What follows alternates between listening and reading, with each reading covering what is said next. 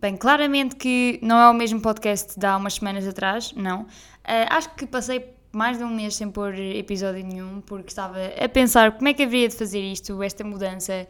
Basicamente o que aconteceu foi o seguinte: eu vim de Erasmus, certo? Portanto, saí de Portugal, já não estou a gravar em Portugal, estou a gravar da Dinamarca, mais propriamente Copenhaga, portanto, a capital. Então, sim, malta, deixei Portugal por 5 meses, já tenho saudades e pá, decidi que se eu mudava de sítio onde vivia, vou claramente mudar o tipo de histórias, porque o que me vai começar a acontecer são cenas ainda mais random do que aquilo que eu estou habituada. Hum, então pensei, pá, porquê não assinalar isso de uma forma mais gira? E cá estamos, nova imagem, nova acústica, como podem perceber, e peço desculpa desde já, porque claramente uma pessoa não tem dinheiro para um fancy room in the middle of Copenhagen, Portanto, o que aconteceu? O mais barato que encontramos, a acústica é péssima, mas it is what it is. Para adicionar ao mau som, eh, não trouxe o meu suporte de microfone, portanto eu posso oscilar na dita até calibrar com a situação mas neste momento estou a gostar da experiência, sinto uma repórter da RTP1, malta, estou aqui com o microfonezinho na mão, estou pronta para ir para a rua a fazer perguntas do, do estilo do sabe ou não sabe, malta. Acho que vocês já estão a entender mais ou menos o que eu estou a dizer, mas sim, para já, hoje o que eu vos trago é literalmente o feedback da primeira semana cá, porque já fiz uma semana que estou cá, e hum, ainda tenho umas coisinhas para vos contar, ainda tenho umas coisinhas para vos esclarecer. E para quem está a pensar fazer Erasmus ou não, isto pode uh, afetar a vossa decisão. não pode nada. Façam Erasmus, ok? Compensa sempre para onde quer que vocês vão. Confiem em mim. Primeira semana já sei que compensou, portanto estou pronta para ir para casa, malta. Mãe, mãe, um, vem buscar, está bem?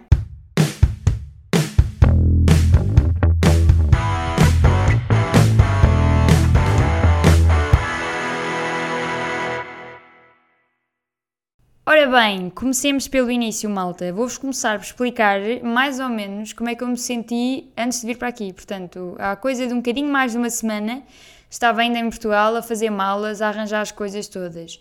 Parte gira de fazer mala para 5 meses é não faço ideia do que é que eu quero vestir quando chegar cá. Eu até perguntei a uma amiga minha que foi fazer exchange nos Estados Unidos da América por 9 meses, é como é que ela, how did she manage to pôr imensa coisa dentro da mala tanta roupa, tantos, tantos, tantos bens que precisamos, tipo casas de banho e não sei o quê, necessaires e sapatos e meias e whatever, um, dentro de uma mala tão pequena, porque vocês, ah, vocês pensam, ah, uma mala de 23 kg, ah, 13, isso não é pequeno. É pequeno quando vocês vão para lá a longo prazo, agora, não é pequeno se vocês forem tipo uma semana ou o que for. Então, o, a dica que ela me deu foi mais ou menos, olha, põe roupa na mala como se fosses 15 dias. Claramente que eu, que esmurra como sou, não segui a dica dela, mas devia. Portanto, acabei com muito pouca roupa na mala e consegui passar o peso. Mas eu passei o peso de uma forma ridícula. Porque eu tenho pouquíssima roupa, não trouxe quase tipo sapatos nenhums, não trouxe quase nada dentro do necessaire, eu não trouxe tipo, literalmente quase nada, ok? E a mal estava pesadíssima. E eu dizia, oh Teresa, estás a exagerar, devias ter conseguido cortar alguma coisa. Eu não conseguia cortar nada, pá. Então eu passava não sei quanto tempo a olhar para aquela porcaria com sacos de vácuo e mais não sei o quê, e esta porra para já, a mala mal fechava e, não, e tinha literalmente tipo duas camadas de roupa e vocês estão, bom, estar a dizer duas camadas de roupa parece imenso, mas literalmente era uma camisola de malha, outra camisola de malha e bué camisolas interiores tucked in à volta. Não são cenas que pesam muito, mas sim, portanto, parte estúpida 1 um do início foi que passei o peso da mala. Fantástico, adorámos. Eu no aeroporto já sabia que ia passar a mala. Já agora, malta, eu tenho a janela aberta. Se ouvirem algum barulho lá de fora, um, just feel happy that you're, you know, closer to the Danish culture as I am. Brincadeira.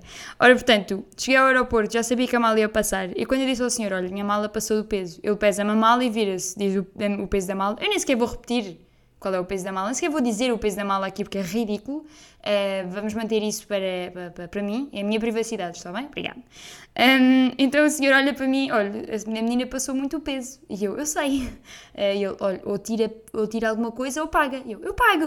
Super inocente, contente e tal. Eu não posso tirar mais nada do que aí, tá, filho? Eu já vou, mal, eu já vou sobreviver muito a mal com a roupa que aí, que aí tá, filhos. Hum, it is what it is. Para de olhar para mim a julgar-me. então sim.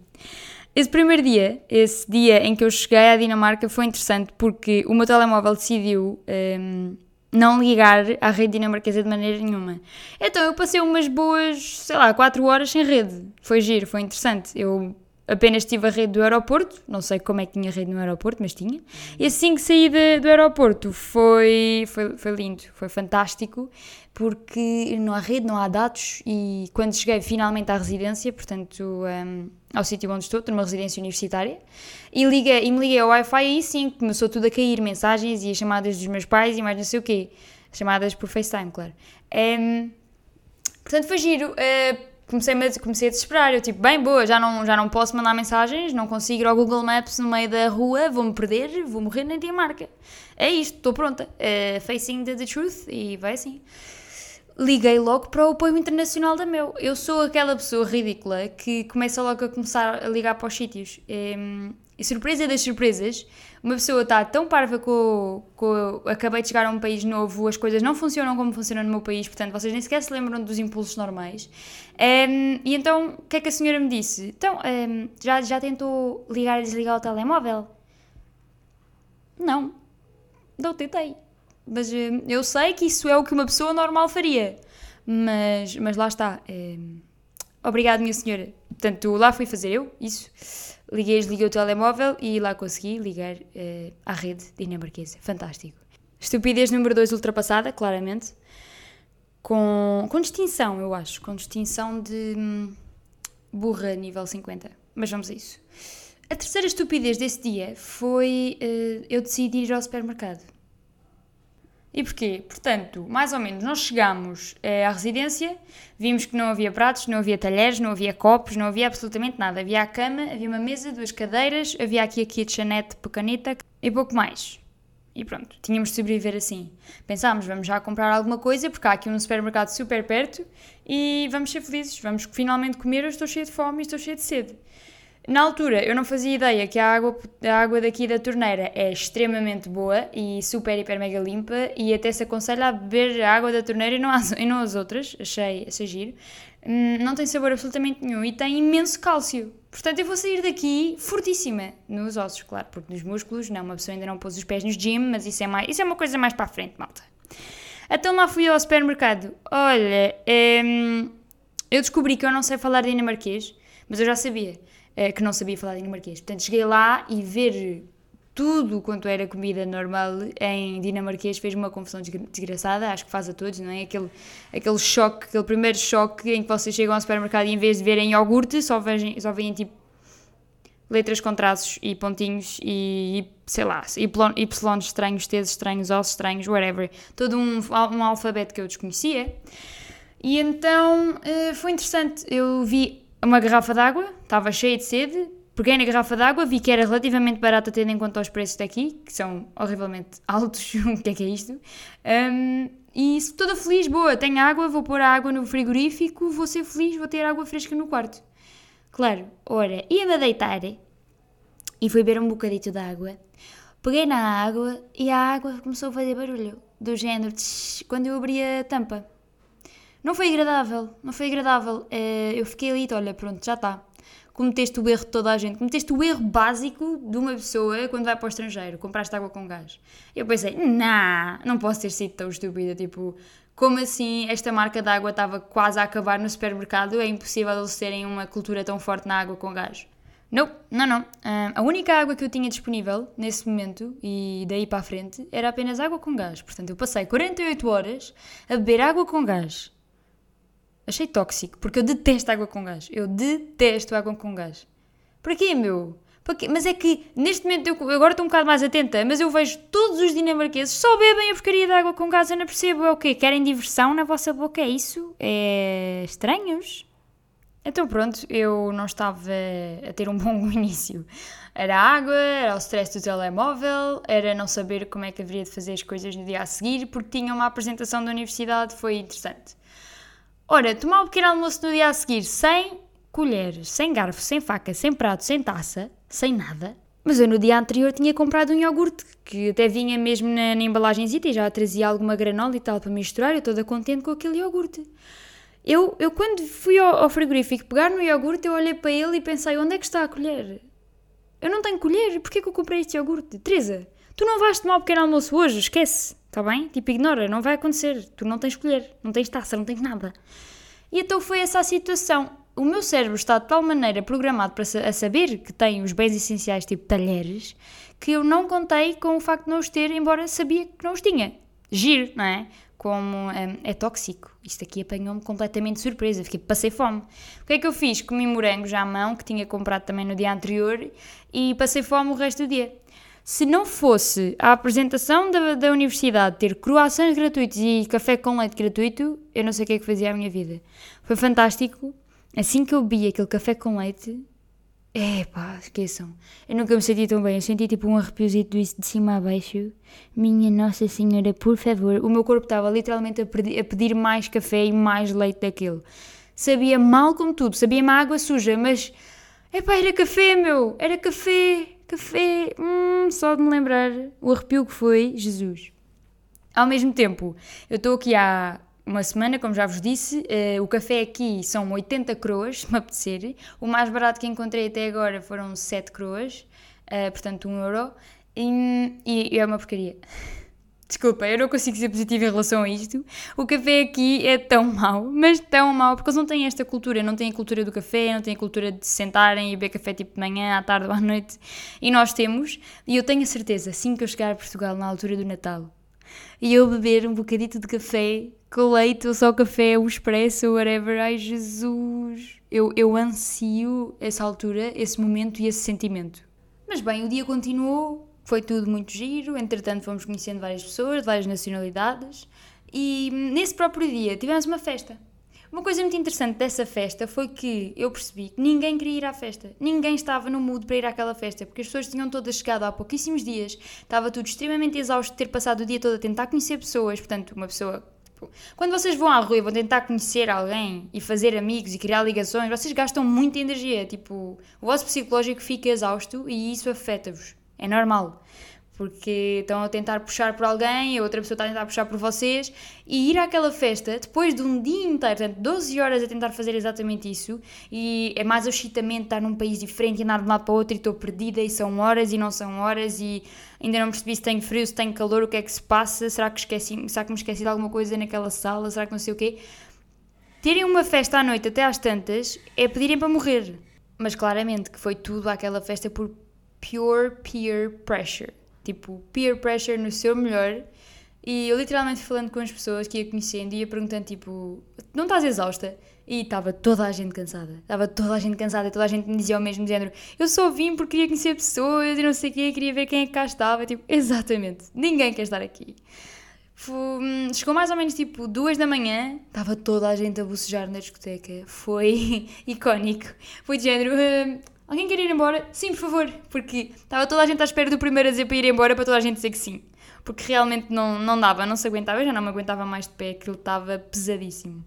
Mas bom, passado um dia ou dois, nós decidimos ir ao IKEA porque, não sei, uh, comer com as mãos não é bem a minha cena, então decidimos ser um bocado civilizados todos e, ah, bora ao IKEA, pois dá jeito. Então lá fomos e hum, quando chegámos ao IKEA hum, percebi que para já os preços são abusadíssimos, outra vez. Um, eu acho estranho porque, como há tantos IKEAs uh, all over the world, os preços normalmente não variam muito quando é assim uma cadeia tão grande, mas de facto este não tem nada a ver, tipo, muito mais caro do que em Portugal, pff, nada a ver. E mesmo assim eles dizem tipo, ah não, isto é super barato. Olha, pois é super barato para ti, minha querida, é, tu és local, eu não. Um, então sim, foi interessante eu chegar ao, ao IKEA e passar a ver sueco e dinamarquês tudo misturado. Eu já, sinceramente, eu não sei qual é a diferença, não faço ideia, eu olho para as palavras, sou-me tudo ao mesmo, que é nada. E então aquilo que eu andei a fazer foi basicamente à procura dos preços com apenas dois dígitos, porque é muito fácil eles chegarem aos três dígitos uh, no preço de coisas simples. E assim que vi um preço tipo, sei lá, 40, 50 e qualquer coisa croas, 60 e qualquer coisa croas, eu pegava naquilo, podia não precisar, mas olha, saquinho, uh, por aqui no, no, carrinho pode ser que precise. Mentira, claramente, eu não ia estar a comprar coisas desnecessárias, pá. Mas guiava muito pelos preços. Guiava-me, não, guio-me muito pelos preços aqui. Hum, tem que ser, quer dizer, uma pessoa está aqui num low budget, malta, ok? Vamos entender. Mas é fazível, é fazível, porque há muitas maneiras fáceis, entre aspas, de fazer dinheiro aqui na Dinamarca. E parece aqui uma drug dealer já. Mas não, basicamente eu descobri uma coisa muito interessante que é eh, se pegarem nas garrafas de plástico que têm ou em latas de metal e tal, que vão, sei lá, guardando uh, em casa ou que vão aparecendo na, na, no quarto ou whatever, vocês podem ir a qualquer supermercado que tem à porta uma máquina onde podem depositar esses, esses mesmos recipientes e recebem dinheiro por isso. Que é fantástico. Claramente não se recebe muito, mas se conseguirem, por exemplo, apanhar na rua ou assim, que é uma coisa que eles costumam fazer, têm esse hábito, daí vocês verem as ruas dinamarquesas estão sempre limpas, sempre impecáveis. Claro que há sempre um papelzinho no chão assim, mas pronto, não é nada que não se apanhe não se apanhe no lixo facilmente, não é? Mas, mas sim, eles têm esse hábito e, e de facto, tipo, para um estudante de Erasmus, todo o dinheiro é pouco, portanto eu vou começar a fazer essas coisas. Outra maneira, por exemplo, a minha faculdade tem uma coisa super gira, uh, que é um, mais ou menos um polo de investigação, portanto são uh, professores e já alunos com tipo, mestrados e assim que estão a fazer investigação na universidade e precisam, por exemplo, de fazer estudos de comportamento. Um, e então procuram voluntários e dão-lhes 50 coroas por sessão. E dependendo do, do, do, vosso, tipo, do vosso comportamento no, no jogo, ou no estudo, ou whatever, vocês recebem mais dinheiro. O que é fantástico, porque imaginem, 50 coroas em euros não vale nada, mas 50 coroas aqui, pá, malta, é, dá-me para um lanche, dá-me para um almoço, e acho fantástico. Ora, mas pegando ali naquilo que eu estava a dizer, das palavras serem todas muito confusas de serem interpretadas, apesar de eu já estar habituada a ver certas palavras e a entender certas frases e junção de palavras e mesmo alguns inícios de palavras são parecidos com, com o inglês, por isso uma pessoa anda sempre à procura daquilo que consegue perceber. Eu ainda não consegui atinar com o nome das ruas. Já sei algumas de cor, são as ruas da universidade ou as ruas onde há os principais mercadinhos tipo de fruta e de flores e whatever.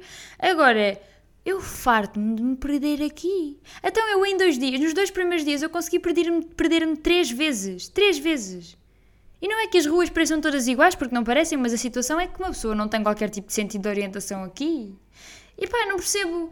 Eu consigo perder-me sempre que vou à rua. Eu consigo entrar sempre na rua errada sempre que saio de casa. Acho, acho uma coisa, acho uma estupidez gigante. Um, por isso é que ainda estou um bocado relutante em relação a alugar uma bicicleta. Toda a gente já tem a sua bicicleta, toda a gente pergunta se eu vou alugar uma bicicleta, se eu quero alugar uma bicicleta. Epá, não consigo, malta. Eu ainda não consigo, não consigo atinar com as ruas. Eu já me perco a pé, imagina perder-me de bicicleta com pessoas aos berros comigo. Eles, para já, aqui têm uma língua tão estranha que, mesmo que estejam felizes, parece que estão aos berros uns com os outros, super chateados e que se estão a ofender. Portanto, imaginem quando estão mesmo a, a ofender. Porque isto aqui, as bicicletas reinam toda a gente. Tipo, os carros que se lixem se for preciso, um, as bicicletas passam por cima dos carros e as bicicletas passam por cima de vocês e até há bicicletas que vêm com rádio, portanto eu acho isto maravilhoso. e com luzes, eu acho, acho isto. Tipo, luzes LED por dentro da zona onde supostamente vão as crianças, porque isto tem tipo um, uns carrinhos pequeninos que vão à frente da bicicleta, é muito interessante, é muito giro. Eles têm de tudo para as bicicletas, um, coisas que eu nunca vi em Portugal e nunca tinha visto à venda. Há aqui e é, o mercado da bicicleta aqui evoluiu imenso. Então, sim, basicamente vocês até veem bicicletas em cima do passeio, dentro das lojas, dentro das casas, no meio da estrada dos carros, na estrada delas, porque há mesmo a parte própria para as bicicletas, claramente. A ciclovia, uau. Eh, mas estas são diferentes das que temos em Portugal, estas são mesmo como se fosse uma estrada. Então, assim, uma bicicleta é um big deal aqui, por isso vamos ver como é que corre este mês, vamos ver o que é que acontece em setembro uh, e se em outubro se justificar para arranjar uma bicicleta, arranjaremos e assim claramente vamos ter 100% da experiência dinamarquesa, não é? É isso que nós queremos. Um, ehm, mas sim, pá, por falar em experiência dinamarquesa, meus queridos, eh, até agora ainda não consegui experimentar muita comida mas já consegui comer dois doces tradicionais e para uma pessoa que não gosta muito de doces uh, daqueles normais, tipo doce de ovos, mas não sei o quê, tipo, eu sou muito esquisita no que como em termos de açúcar, uh, eu adorei, eu adorei. Para já, eu não sabia que cinnamon rolls um, eh, era um doce tradicional dinamarquês, pensava que era americano, fantástico, estamos a aprender todos os dias e é realmente muito bom. Eu sei, eu sei que há imensa gente que gosta, só que eu nunca tinha provado, achei maravilhoso e provei um doce que se chama Tibrochne, Uhum, tem um nome um bocado estranho, mas eu também, o meu dinamarquês é péssimo, portanto, se algum dinamarquês que também fala português está a ouvir isto, claramente percebeu aquilo que eu disse, não, óbvio que não, eu não disse o nome certo, eu nem sequer sei como é que se diz e ninguém me consegue explicar bem como é que isto se pronuncia. Porque eles depois têm a mania de falar muito rápido e uma pessoa fica, what the fuck, o que é que se passa? Mas sim, é basicamente um pastel, uh, portanto tem uma massa ali à volta frita e hum, tem sementes de chia por cima e por dentro é um doce pá, estranho, um açúcar, tem, se calhar também tem ovos, tem alguma coisa. Segundo um amigo meu dinamarquês, ele acha que aquilo tem sabor a pastel de nata. Oh filhos, por amor de Deus, pastel de nata é o pastel de nata. Tipo, não, não, nada a ver, não comparem, por favor, não. Mas é muito bom, tenho um aqui para comer depois de gravar isto. Portanto, uh, adorei, fantástico. Top, top 5 de doces que já comi. Porquê? Porque não é doce, minimamente, é super natural, sabe a massa folhada que tem à volta, tem a textura das sementes de chia, adoramos. E agora, do nada, este episódio virou review de comida dinamarquesa. Mas malta, para terminar, e, aproveitando aqui a onda da comida, eu não queria deixar de vos contar este, este, este, este choque, este culture shock que eu tive. Um, é muito diferente em Portugal, que é o seguinte, hum, nos supermercados portugueses, tudo quanto é a opção de dieta, ou opção vegetal, ou opção plant-based, ou vegetariana, ou vegan, o que for, tudo isso é extremamente caro. É muito mais caro do que a carne, o peixe, o que for. Um, por exemplo, a massa normal em Portugal é super barata, não é? Vocês encontram um, um pacote de massa por cêntimos, um euro, o que for. Agora aqui, eu só consigo encontrar massa barata, massa a menos de um euro, um, se for integral.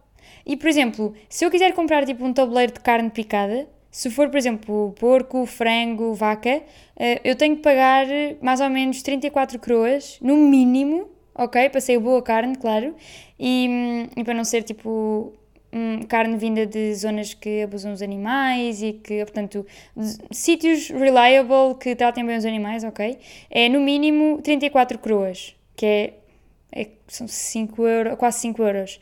Mas vocês também não se podem esquecer que uh, depois têm de comprar massas e azeites e sal e não sei o quê, e grocery shopping normal, portanto tudo junto fica carérrimo, ok?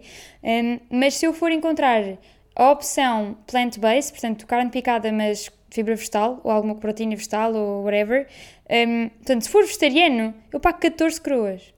14 croas, é 2 euros ok? A diferença em, ao longo, em longo prazo é muito grande. Se eu quiser comprar tipo nuggets vegetais ou cordon bleu vegetal ou whatever, desde que seja a opção vegetal, é muito mais barato. Portanto, acho bem, eu vou aproveitar esta aqui, esta cena do Erasmus para virar fit, ok? Dieta, Hum.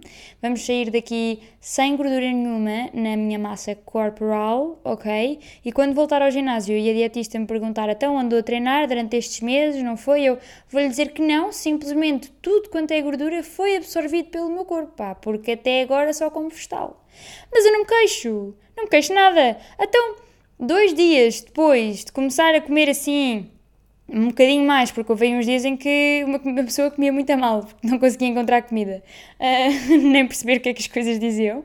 Um, dois dias depois eu já não estava bloated. Ou seja, esta coisa de comer sempre muito carne vermelha e muito não sei o quê, e muito leite que não é à base de plantas, uh, isto realmente tem uma diferença no, na maneira como o vosso corpo parece. Tipo, literalmente o meu corpo diminuiu o inchaço. Eu continuo com o mesmo peso, mas tipo o inchaço não tem nada a ver. Portanto, malta, se quiserem estar lindos no, no espelho, por favor venham à Dinamarca, está bem? Aqui os, os espelhos, ux, magríssima já. Estou aqui, a modelo da Victoria's Secret, obrigada.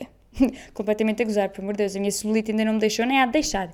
Mas, ao menos, eu consigo ter uma alimentação que é aquela que eu em Portugal quero ter. Estou sempre a dizer, ah não, não, eu gostava muito de virar vegetariana, eu gostava muito de conseguir, não sei o quê. Aqui vou conseguir aqui vou conseguir, mas não posso dizer à minha mãe, porque sempre que lhe digo, mãe, olha, comi uma salada ao almoço, minha mãe diz-me, tinha frango? Tinha frango, não tinha? Tinha carne? Olha, tem, vai buscar, tens de ir comprar carne, tens de ir comprar carne, tu não comes carne há três dias. Pois não, mãe, não como carne porque também não há dinheiro, está bem, uma pessoa está a tentar sobreviver. Eu às vezes preciso de cenas tipo papel higiênico, tenho de fazer escolhas, ok? Pronto.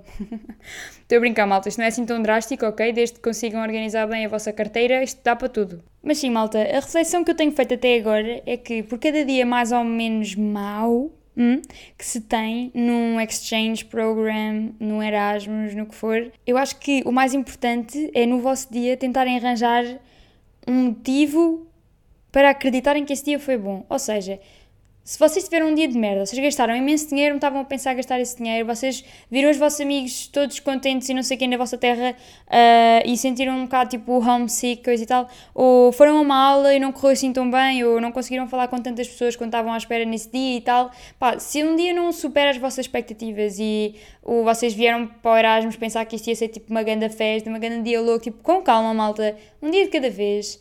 E hum, tentem agarrar-se a pequenas coisas, a pequenas felicidades do dia, que é para conseguirem sobreviver esses dias, I guess.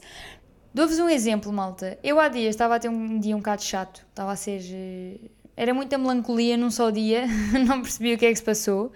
Um, mas basicamente, como é que eu resolvi isso? Eu, eu obriguei-me a ir à rua, obriguei-me a ir passear e a tentar estar um bocadinho mais tempo, tipo, em contacto com pessoas e pensei, tipo, não me vou isolar, vou tentar perceber, tipo, se alguma coisa há de sair bem daqui. Se não, olha, vou já para casa e pronto. Bem, quando estava a voltar então para a residência, passei por um mercadinho com flores e frutas e vi tulipas, que são as minhas flores preferidas, que eu não via tulipas à venda há imenso tempo, então eu fiquei excitadíssima. Fui a correr para o mercadinho para comprar as flores, que já eram as últimas, e então eu fiquei, estava aqui à minha espera para me fazer feliz. a maneira como o meu mood mudou foi fortíssima. Foi de uma maneira X, não sabia que era possível trocar de, de mood tão facilmente e tão rapidamente. Mas sim, estas flores conseguiram fazer com que a minha vida aqui fosse um bocadinho mais confortável e mais colorida. Por isso, sim, malta, sempre tiverem um problema, eu aconselho-vos a irem comprar flores. Flores, flores, flores, ok? Pode ser boa. E é com esta dica extremamente sábia hum, que vos deixo hoje. Vemo-nos para a semana, ok? Um grande beijo e sejam felizes, meus fofinhos.